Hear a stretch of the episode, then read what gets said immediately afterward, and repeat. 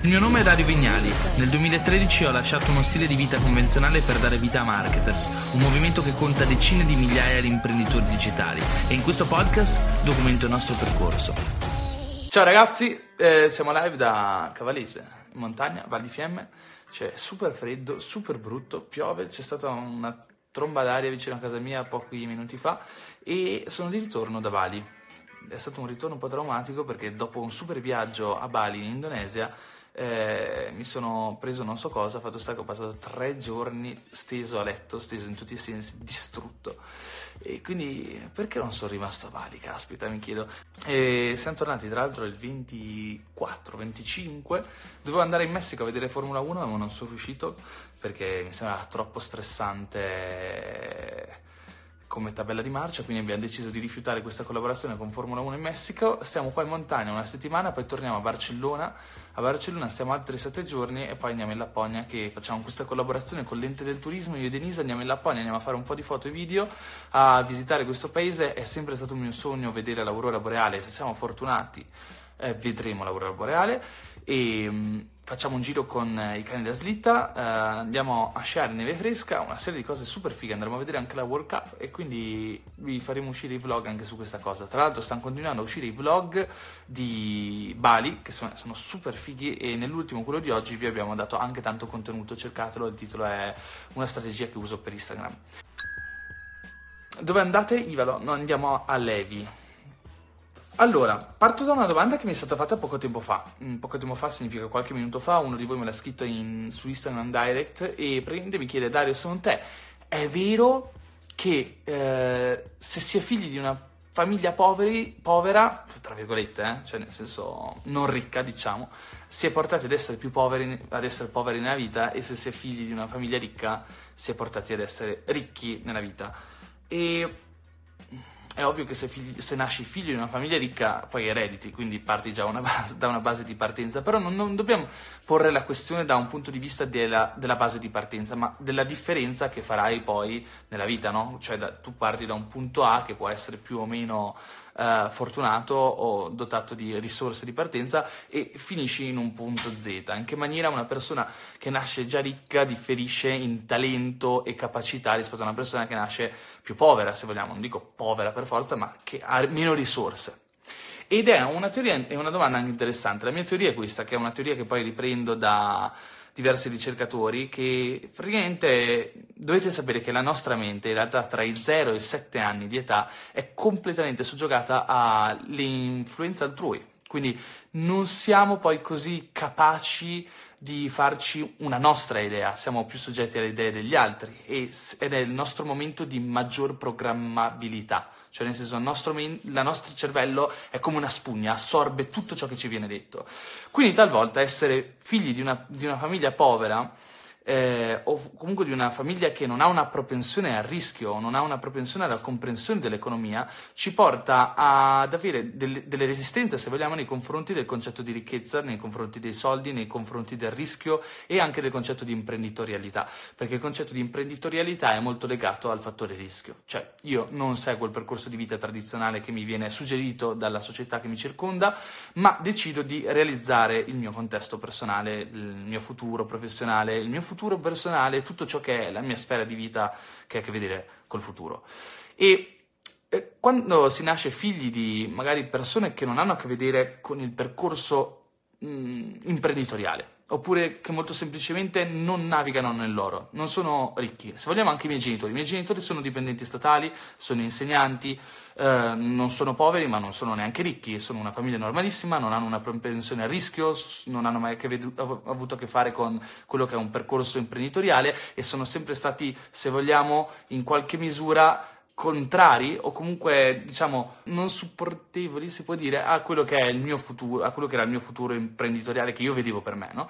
penso che sia una cosa normale per una persona che non ha mai avuto a che fare col fattore rischio essere preoccupata per il proprio figlio che decide di scommettere tutto su se stesso e fare altre cose che non sono quelle che magari i genitori hanno visto per lui ecco quello che penso è che tutti noi siamo facilmente influenzabili, soprattutto in tenera età, da tutti coloro che ci circondano. Quindi è ovvio che una persona che è figlio di una famiglia che ha una propensione a, a, ad avere paura dell'economia, dei, dei, soldi, del concetto di ricchezza, no? che molto spesso pensiamo che i ricchi sono stronzi o che i ricchi sono antipatici, eh, ci sono tanti pregiudizi del genere, si, soprattutto qui in Italia, quando le, le persone parlano dei ricchi, se non sono ricche molto spesso vedono i ricchi come delle persone diverse che hanno dei valori valori diversi e molto spesso hanno dei valori discutibili. Per come la vedo io, l'economia, la, la propria economicità, cioè la propria ricchezza personale, è un, diciamo, un fattore potenziante. Cioè, se io sono stronzo già di partenza e divento ricco, sono doppiamente stronzo perché ho un potere di influenza verso ciò che ci, mi circonda molto alto e quindi riesco a essere molto stronzo, se vogliamo. Se sono una persona che invece è altruista, è una persona buona, una persona di grandi valori e di grande etica personale, anche se divento ricco nella vita, a maggior ragione avrò più strumenti, più risorse per fare del bene, ossia per esprimere me stesso in maggior misura. Quindi, se vogliamo, l'economicità personale di una persona, quindi la propria ricchezza, è un fattore moltiplicativo di ciò che già siamo. Se siamo degli stronzi, probabilmente verremo percepiti come dei grandi stronzi, e se invece siamo delle persone che hanno dei valori, un'etica, eccetera, potremo in qualche modo fare del bene nel mondo. Ovviamente dipende solamente da noi. Quindi il il denaro è uno strumento, come dico sempre, è un tool, una risorsa e come l'andiamo ad utilizzare è solo ovviamente una scelta nostra. È vero che chi nasce da una famiglia povera parte svantaggiato, ma ora fermatevi un, un secondo, perché io non sono qui a dirvi che partirete svantaggiati dal punto di vista dello starting point, ossia delle risorse che avete. Per me il vostro problema, se siete figli di una, di una famiglia povera, se vogliamo, non è l'essere poveri. Il problema qua è partire con il mindset che ci viene molto spesso passato dalla nostra famiglia, che è il denaro è sporco, devi stare attento nella vita, devi avere un profilo molto basso. Questo, ad esempio, è una cosa che mio padre mi ha sempre detto: eh, cerca di tenere un profilo basso, di non mostrarti troppo, di essere molto umile. Tutti aspetti comunque importanti che ho fatto miei e che penso che siano molto importanti. Però allo stesso tempo, tutti questi condizionamenti, no? il denaro è sporco, devi stare attento, la gente ti vuole inculare, eh, attenzione a spendere i soldi, attenzione a dove investi i soldi, rischi di perdere tutto. Tutte queste frasi, se noi le iniziamo a sentire in tenera età e ci vengono dette, ridette, ridette, ridette, vanno a creare dei condizionamenti mentali secondo cui chi è ricco è uno stronzo, che i soldi sono sbagliati, che essere ricchi è una cosa di cui vergognarsi, che in qualche modo rischiare è molto pericoloso. E sono tutti dei condizionamenti che poi eh, sono penalizzanti in una carriera imprenditoriale. Questo lo dico sempre. Perché? Perché è una cosa da cui poi ci dobbiamo allontanare. Però non significa che siamo limitati e non possiamo sbloccarci in qualche modo. Io stesso, se vogliamo, ero limitato in partenza perché sono figlio di due dipendenti statali che nel momento in cui gli ho detto ah sai mamma, sai papà, voglio fare l'imprenditore digitale, mi ha detto l'imprenditore che trovati un lavoro serio.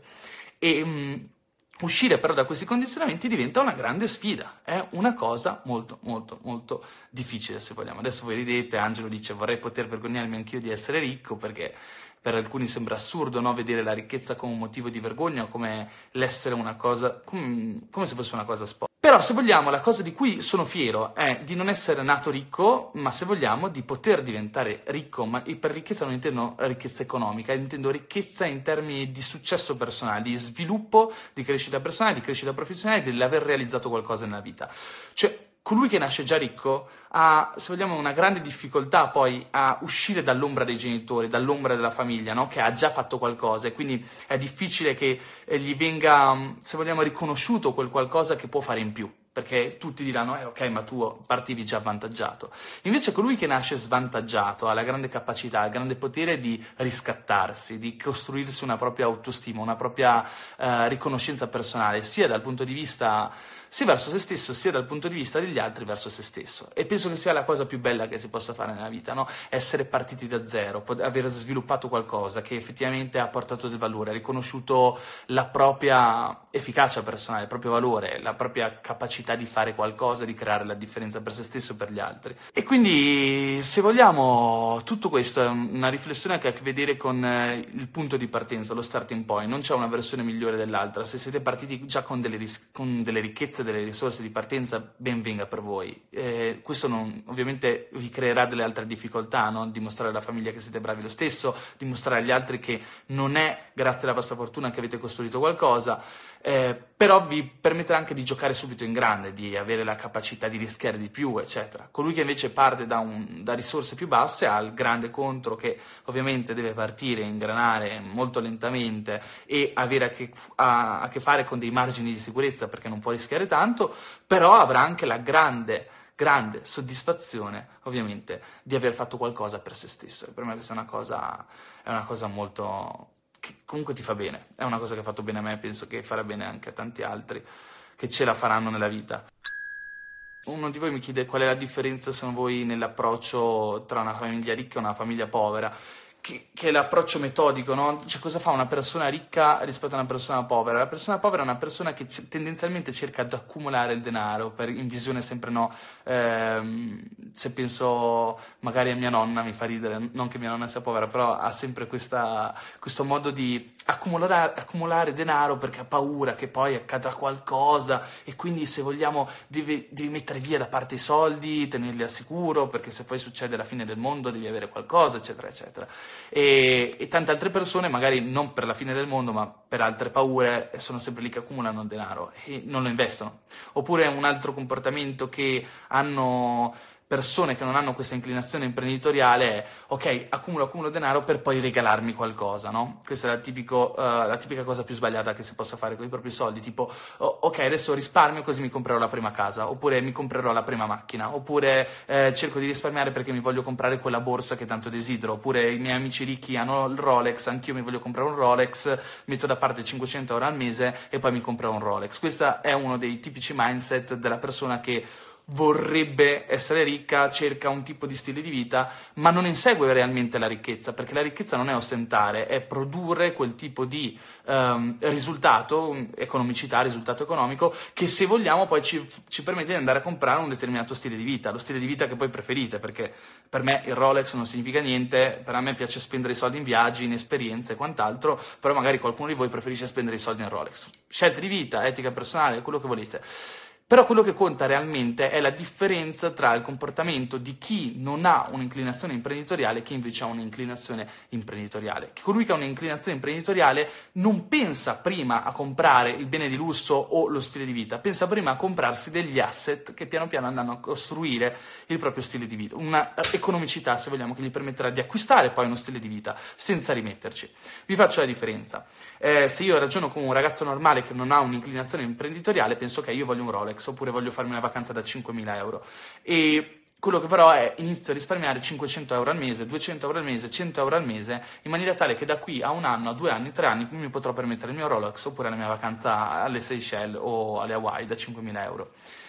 Se non ragionassi così, invece, la cosa che potrei fare invece è decidere di reinvestire questi 100-200 euro al mese e metterli da parte oppure reinvestirli continuamente in un tipo di investimento che mi possa produrre un reddito nel lungo periodo o nel breve periodo, no?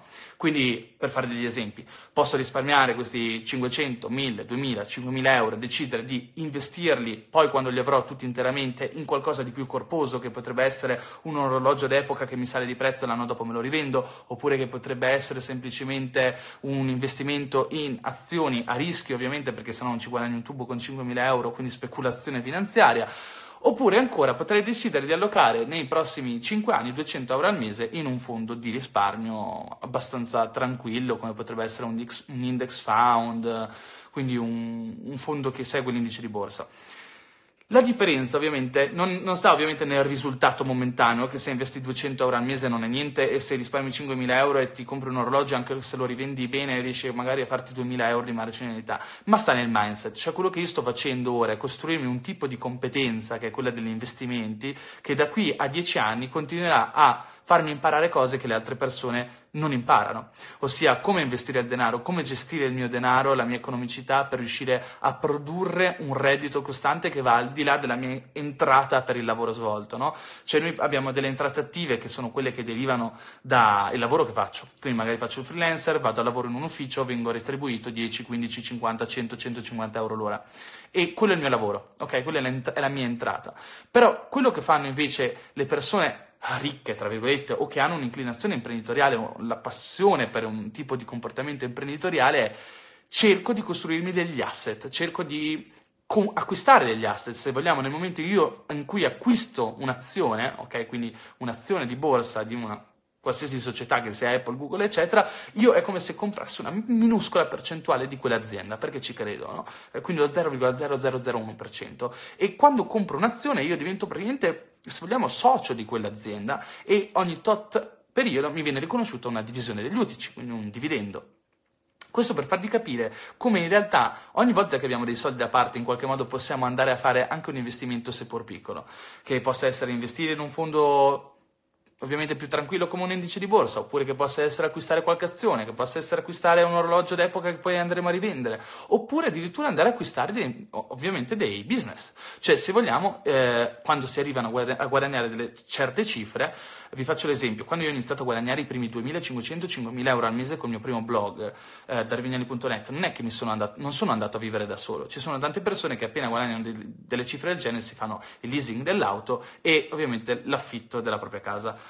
Um, non, non, è una cosa che ho mai fatto, perché in realtà io non ho poi questo, se vogliamo, non ho una tendenza a rischio così alta. Sono una persona che tendenzialmente cerca di costruirsi tanti asset che portano a tanti redditi, se vogliamo, entrate passive, che non dipendono dal, mio, dal numero di ore in cui lavoro e nel momento in cui ovviamente cresco i miei redditi, i miei guadagni che derivano da questi asset, poi mi permetto di acquistare determinate cose. Quindi mi ricordo che il primo affitto di casa, innanzitutto aspettai perché volevo prendermi una casa che mi piaceva veramente, cioè non avevo voglia di prendere una casa bruttina per non spendere tanti soldi. E poi mi ricordo che quando arrivai a guadagnare abbastanza per pagare con un, una mensilità dei miei guadagni l'intero affitto annuale, decisi di prendermi una casa. Quindi se pensate io ho una tendenza a rischio che in realtà è veramente bassa e aspettare aspettai di avere un margine di sicurezza molto molto alto.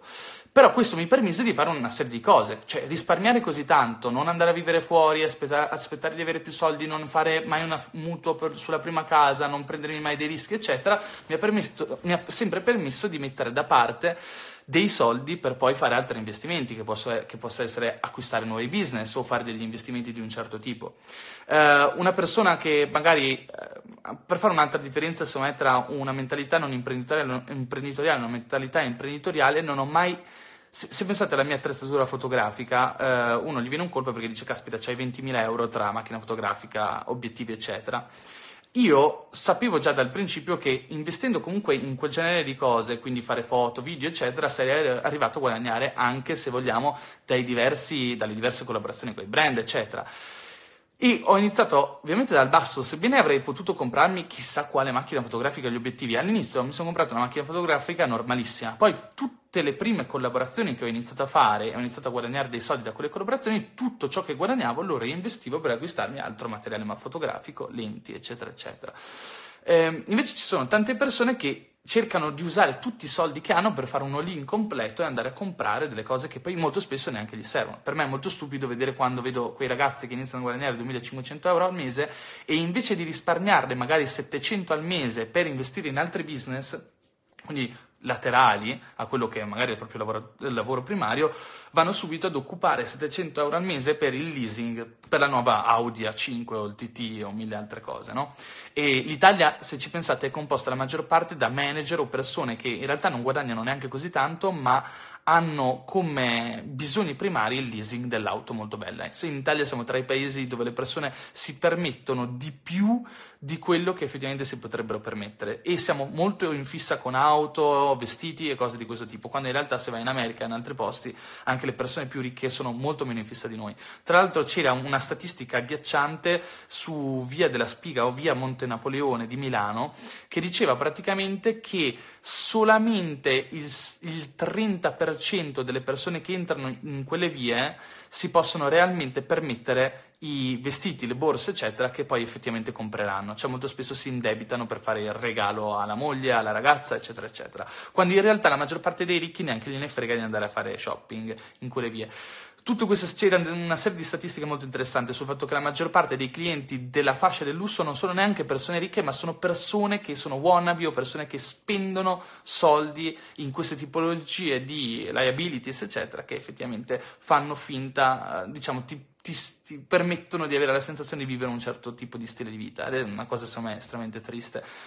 Però insomma, mm, spero di avervi dato de, de, degli spunti utili su, me, su quello che è il comportamento diverso tra una persona che ha un'inclinazione caratteriale, un carattere, eh, un'inclinazione caratteriale imprenditoriale e colui che invece ha un carattere molto distante dalla visione imprenditoriale. Quindi, secondo me, il primo step per un imprenditore o un buon imprenditore è gli asset molto semplicemente sono la capacità di costruirsi o acquistare degli altri business. Cioè io eh, nel momento in cui ho creato Marketers poi ho deciso di, insieme a Marketers di costruire tante altre cose. Quindi, se all'inizio Marketers era una società che vendeva semplici corsi di digital marketing, poi Marketers è diventata anche un'agenzia che lavora con i clienti. Poi abbiamo investito su altre persone che lavoravano con noi per permettergli di costruire invece un'agenzia che aumentassero i follower dei profili di celebrities, eccetera. Quindi, quello che poi è diventato Marketers è un'accelerazione di competenza. Noi guardiamo le persone che ci seguono, cerchiamo altri business e continuiamo a reinvestire i soldi di Marketers per lanciare altri business altre persone che invece hanno, avrebbero meno visione imprenditoriale di noi, quello che farebbero semplicemente è una volta che il business va, ti porti fuori i soldi e ti permetti una vita da, da urlo, no? Cioè come se io tirassi fuori tutti i soldi da marketers e decidessi di spendermeli per avere la casa da un milione di euro, la macchina super figa, magari il Range Rover Sport Evoque o che ne so, e, e mille altre cose. Invece, se, ah, sebbene comunque guadagni tanto, marketers vada bene, fatturi milioni, eccetera, eccetera, non mi sono mai permesso un'auto di lusso perché non me ne frega niente. La mia casa a Barcellona uh, è una casa normalissima di 55 metri quadri costa abbastanza perché in una bella zona mi sarebbe piaciuto vivere vicino al mare, abbiamo deciso di vivere vicino al mare, ho un'altra casa a Ferrara, quindi se vogliamo in qualche modo spendo anche abbastanza soldi tra affitti e cose varie, però non ho mai sentito quella necessità di sperperare i miei soldi in auto di lusso, case di lusso, eccetera. Prima o poi magari lo farò perché magari sentirò il bisogno di fermarmi, mettere su famiglia, deciderò di vivere alle Hawaii o deciderò di vivere a Barcellona o magari in una grande capitale, deciderò di farmi una casa molto bella perché voglio mettere su famiglia, essere tranquillo e allora lì sarà il momento in cui deciderò di fare un investimento immobiliare per farmi la casa dei miei sogni però sono sempre molto accorto e cerco sempre di pensare bene a come utilizzo le mie finanze per, eh, diciamo, avere la lungimiranza di una visione a lungo termine, quindi pensare in che maniera posso risparmiare oggi per reinvestire oggi in qualcosa che non è lo stile di vita, ma è la costruzione di un nuovo asset, in modo che domani il mio stile di vita potrà essere supportato maggiormente da un'economicità dovuta ad altri asset. Allora, Edo Stello dice: I tuoi podcast sono la Bibbia moderna. Grazie, Edo. Ciao Dario, uscirà la nuova edizione di Affilobook. Abbiamo fatto ieri la chiamata col team, quindi ci stiamo lavorando. Matteo ti dice non ti fidare della banca, mai fidarsi della banca. È il primo consiglio che do a tutte le famiglie d'Italia che hanno il consulente finanziario in banca. Le banche solitamente, ragazzi, quello che fanno di solito è cercare di, di vendervi i, i loro pacchetti azionari, che di solito è pura merda. Vince De Nicola, ma per fare affiliate marketing bisogna per forza avere un seguito e se no come funziona? No, assolutamente, Vince, ti consiglio di andare su affilobook.com.net, non mi ricordo qual è.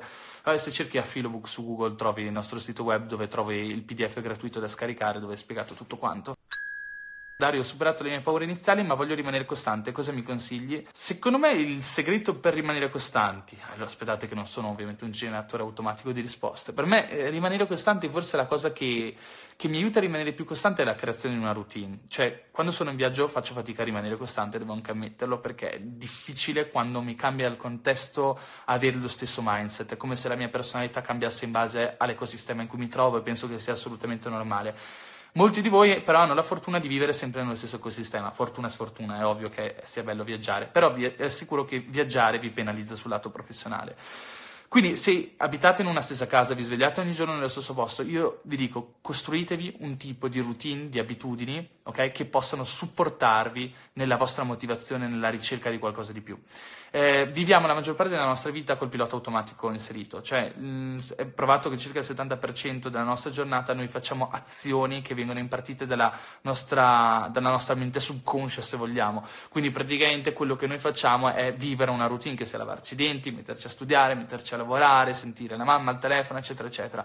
Cercate di inserire quante più abitudini no? che il nostro pilota automatico poi andrà a, a rivivere che possano supportare la vostra crescita. Quindi eh, cercate ogni anno di inserire magari 3, 4, 5, 6, 10 nuove abitudini che vi facciano bene. Per me eh, ogni giorno, eh, se vogliamo esporsi dei contenuti che ci possano ispirare, che ci possano mantenere motivati, che ci possano dare degli stimoli in più è molto importante, quindi leggere è una delle cose più importanti che ci eh, aiuta a rimanere sui binari della crescita professionale e personale, quindi se volete non leggete la sera che la sera è facile leggere cose fighe, trovare l'ispirazione, addormentarsi e poi la mattina continuare a fare gli stessi errori, piuttosto vi dico svegliatevi mezz'ora, un quarto d'ora prima la mattina, leggete la mattina perché la mattina eh, ottenete quell'ispirazione che vi potete però portare durante la giornata, secondo me questa è una cosa molto molto figa.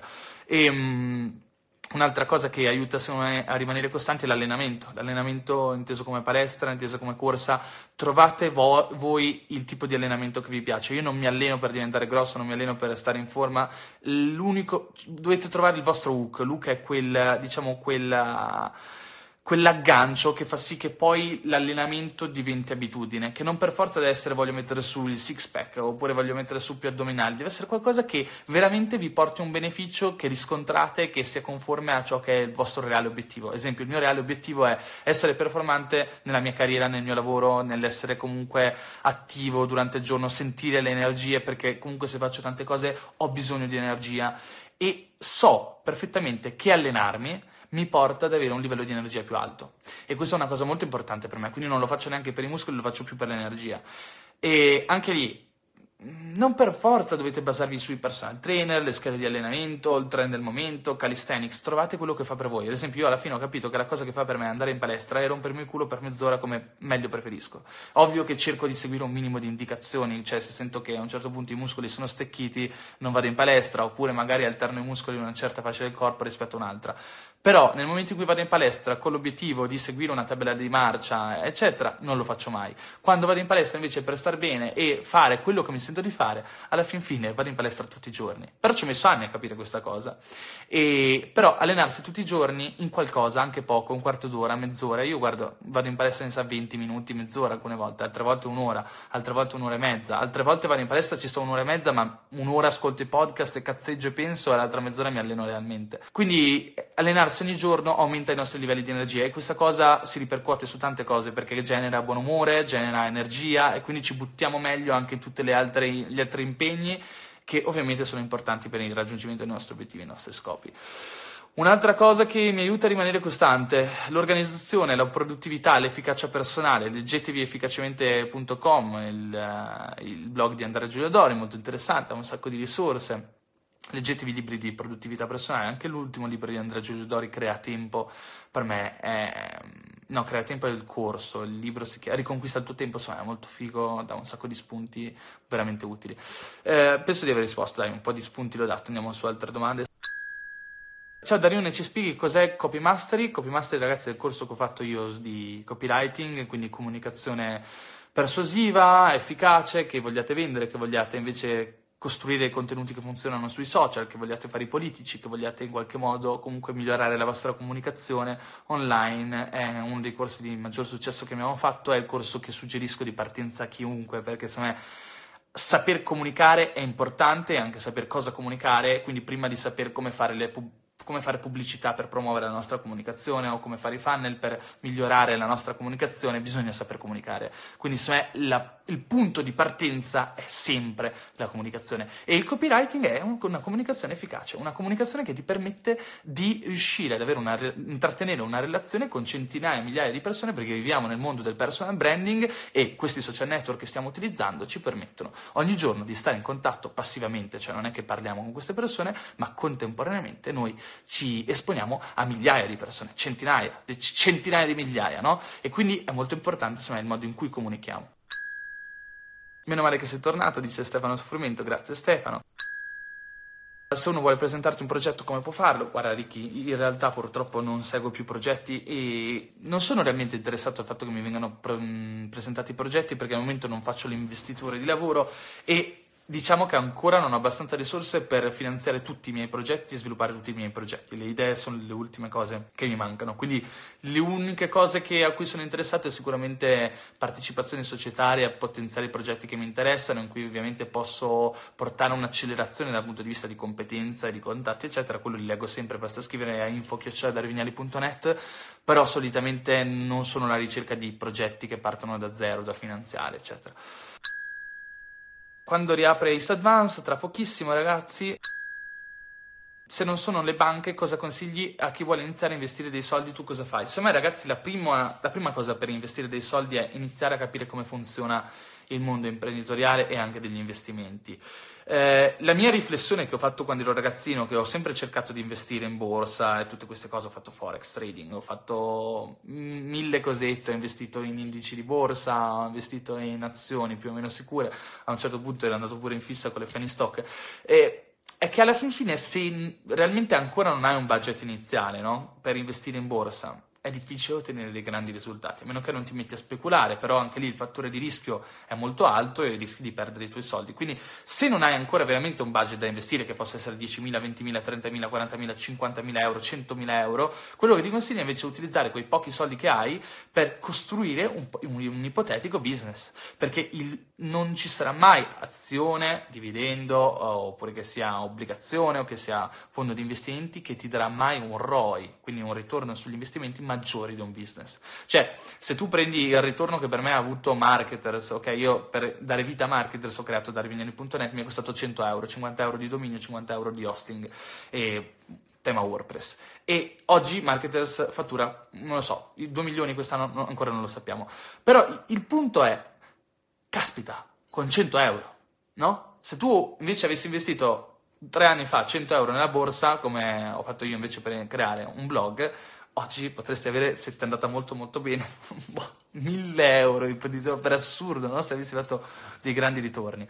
E quindi per, per farti capire che non è lì la differenza, secondo me la differenza che puoi fare oggigiorno è chiederti quali sono le mie competenze o quali competenze posso crearmi sulla base delle mie inclinazioni caratteriali, quale, qual è diciamo, la mia inclinazione caratteriale, se sono altruista, se sono estroverso, introverso, eccetera, quali sono i miei interessi. Tutte queste domande che ti puoi porre ti possono portare in una direzione che è la direzione posso creare qualcosa che possa essere utile agli altri, oppure io so qualcosa che può essere utile agli altri, o forse sono portato ad imparare velocemente qualcosa che poi possa essere utile agli altri. Allora, se io ho la possibilità veramente di imparare una di queste cose, ho la possibilità poi di costruirmi un business. Ed ecco che oggigiorno siamo nel mondo dove con 50-100 euro puoi partire con un business online, dove le barriere all'ingresso a questo mercato sono ridicole, dove puoi costruirti veramente un futuro professionale partendo dal tuo singolo brand, dal tuo personal brand, e dove ti basta prendere in mano un telefono per comunicare con 100, 1000 persone e quindi raccontare tue, la tua idea al mondo. Quindi prima di pensare a come investire i soldi, che ovviamente dipende da quanti soldi hai, perché se ovviamente hai un milione di euro, 100.000 euro, già puoi partire a fare investimenti in borsa o nell'immobiliare o altre cose, io mi chiederei invece da dove posso partire per fare la differenza, quel tipo di differenza che effettivamente mi possa dare un ritorno consistente che poi io possa reinvestire in altre cose.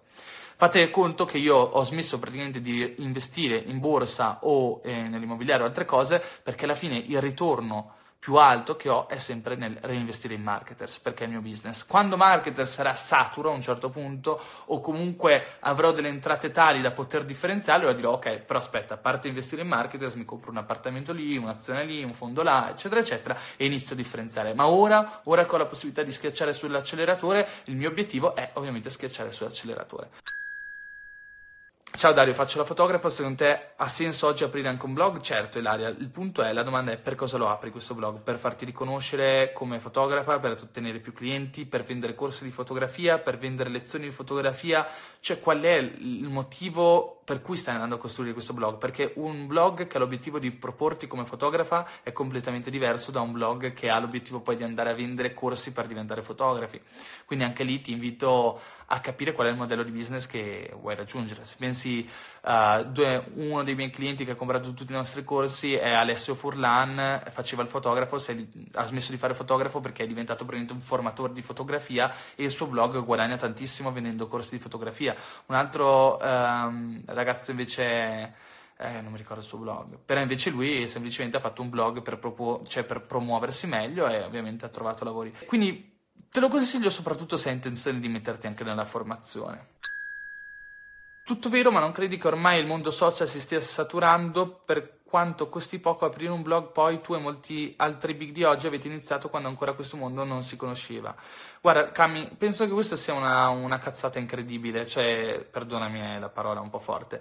Il, il fatto è questo, e l'ecosistema cambia, ok? Quindi cambiano le tecnologie, cambieranno sempre le piattaforme. Eh, chi si è buttato un tempo sui blog sicuramente ha avuto fortuna con i blog. Eh, chi si è buttato prima su Instagram, che sono arrivati dopo i blog, ha avuto più successo con Instagram. Oggi c'è Instagram, se tu continui a spingere quello che stai facendo oggi e domani nasce una nuova piattaforma, vedi TikTok o quelle altre piattaforme che stanno nascendo, oppure magari in realtà riesci a costruirti un angolo di comunicazione o una nicchia verticale che effettivamente raggiunga effettivamente un buon risultato sui social, puoi avere successo anche oggi o al massimo avrai successo tra qualche mese. Il punto, guardate, secondo me la cosa che forse è più importante importante che ha avuto il maggiore impatto sulla mia carriera non è perché sono furbo o perché sono intelligente o perché sono più intelligente di tanti altri, assolutamente no.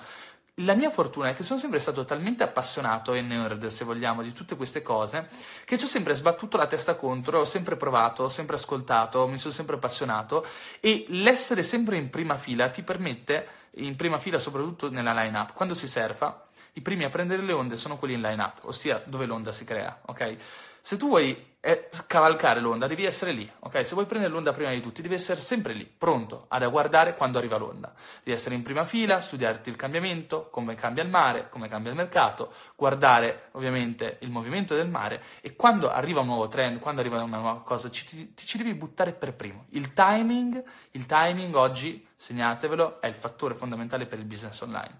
In un contesto dove tutto cambia tutto molto velocemente, cambia drammaticamente velocemente, la, il tipo di competenza, di capacità più importante per un imprenditore è avere un'enorme, un'enorme abilità di timing, quindi la capacità di entrare nel momento giusto, nell'ecosistema giusto. E il momento giusto molto spesso è il momento in cui si crea questo nuovo ecosistema. E molto spesso gli ecosistemi si creano e poi non funzionano ce ne sono tanti, non guardate Snapchat in Italia, tutti all'inizio ne abbiamo parlato con fermento, pensavamo fosse la nuova stella nascente e magari qualcuno ci ha speso un sacco di tempo e poi invece è crollato. Però ci sarà il momento in cui nascerà qualcos'altro e qualcosa invece crescerà veramente. E allora quel momento avverrà anche per te, se tu avrai cavalcato bene l'onda, allora otterrai i tuoi stessi i risultati di cui meriti. Quindi è ovvio che ci sono, guardate, la crescita molto spesso, come dico sempre, online non è dovuta a una curva, ok? Non è che piano piano tu cresci e sì, se vogliamo una curva ed è molto ripida, cioè all'inizio è piattissima e poi a un certo punto succede qualcosa e diventa molto ripida. Se vogliamo invece potrebbe essere una scala, per me la scala è ancora più importante, soprattutto nel mio percorso. Se tu non, non fai un tubo, praticamente non ottieni niente, poi un bel giorno arrivi a un cambiamento di mercato che porta un vantaggio perché eh, diciamo, c'è un insieme di intersezione tra le tue competenze, la tua situazione, la tua passione e questo cambiamento di mercato e improvvisamente se prima la tua crescita era pari a zero fai tac, ok? Poi ti riappiattisci, ok? Eh, poi a un certo punto trovi il tuo socio, il tuo, la persona perfetta con cui dovevi fare business nella vita. A me è successo, Luca Ferrari. E lo, bam, fai un altro scalino perché questa persona ti porta qualcosa che tu non avevi e l'insieme delle due persone, delle, delle vostre idee, crea ovviamente dei risultati. Allora cresci, no? E poi si riappiattisce tutto, continui a tenere gli stessi risultati. E poi improvvisamente crei un podcast o cambi piattaforma, eccetera, e bam, ottieni altri risultati. Questo per farti capire che adesso sarai frustrata, probabilmente avrai la sensazione che non funzioni niente di quello che stai facendo, come altre migliaia di persone l'hanno avuto. Vi ricordo che io ho creato il mio primo blog nel 2003 e fino al 2013 non ho guadagnato niente. E se non avessi continuato a insistere, se non fossi stato lì, se non fossi stato sempre presente nel momento in cui cambiava qualcosa, se non avessi provato ad aprire e chiudere mille blog, poi alla fine non è che sarei diventato quello che sono diventato. Se al terzo anno di fila in cui non ho guadagnato un tubo, vero che non stavo neanche cercando di guadagnare perché ero un ragazzino, avessi mollato e avessi lasciato tutto, come avrei potuto fare tutto quello che ho fatto, no? Quindi tu ti, trevi, ti, trovi nella stessa situazione, ti trovi nella situazione di colui che inizia a essere frustrato perché è da tempo che è dentro una cosa e ancora non ha i risultati dei big di settore. Ma non ci vuole un anno, due anni o tre anni a diventare big di settore, soprattutto in un contesto magari dove ti ritrovi in un momento dove nulla è nuovo, nulla sta cambiando e quindi se vogliamo ti sei inserita in un momento dove il timing non era dei migliori, però se aspetti di diciamo ritrovare un altro timing e quindi di entrare in un momento di cambiamento con le giuste competenze perché te le sei fatte in questi tre anni in cui a te sembrava di non ottenere nessun risultato ma ti stavi costruendo delle competenze e delle passioni, poi alla fine vedrai che otterrai dei risultati. Um, come cercare co-founder tecnici, come hai conosciuto Luca Ferrari? Ma um, penso che sia una cosa che poi è venuta da sé, è stata una cosa molto naturale. In realtà Luca era il socio di un altro progetto di una persona che conoscevo molto, che era l'altro socio di Marketers, Andrea Mascheroni, che poi ha cofondato, è stato socio di Friends. l'applicazione. E Andrea Mascheroni doveva essere socio di Marketers, poi in realtà stava lavorando molto con Friends e Luca Ferrari era socio con Andrea Mascheroni di un altro progetto che era un blog dedicato ai giovani e ai giovani imprenditori. Quindi ci siamo conosciuti tutti e tre, abbiamo iniziato a lavorare a marketers tutti e tre, io, Andrea Mascheroni e Luca Ferrari. Poi Andrea Mascheroni si è tolto fuori perché non aveva tempo. La società marketers ancora non esisteva, facevano tutto come Dario Vignali, partita IVA, eccetera, il gruppo Facebook e alla fin fine Luca è rimasto con me per anni e mi ha fatto tutto quello che è stato fatto è stato fatto insieme. Leggevo che stai andando su Twitter, pensi che Facebook sia ormai crollato definitivamente? No, io non penso che Facebook sia crollato definitivamente. Penso che ci sia una, una mancanza di settore nei, a livello di social network. Cioè, se ci penso bene, oggi a me è sempre piaciuto scrivere. E al di là però dei contenuti lunghi, ogni tanto sento quel bisogno di scrivere qualcosa, no? Un'idea al volo, un pensiero, una, una strategia, un una sensazione, qualsiasi tipo di cosa. Se apro Facebook, so che per arrivare a scrivere sulla mia pagina Facebook una cosa, capa- sono capace di metterci 5 minuti perché è lenta l'applicazione, perché la pagina Facebook è lenta, perché la piattaforma ha dei problemi, perché c'è il bug di mezzo, eccetera. Invece ho bisogno di un social che sia immediato, che lo apro, faccio clic su un pulsante e scrivo quello che ho da dire. E Twitter penso che sia, eh, sia un, un, social network un po' controverso, che però è sempre rimasto coerente con la propria vision, che è bene o male quella di cui ho appena parlato, e che se vogliamo il resto del mondo ha sempre apprezzato. In Italia non ha mai funzionato, non...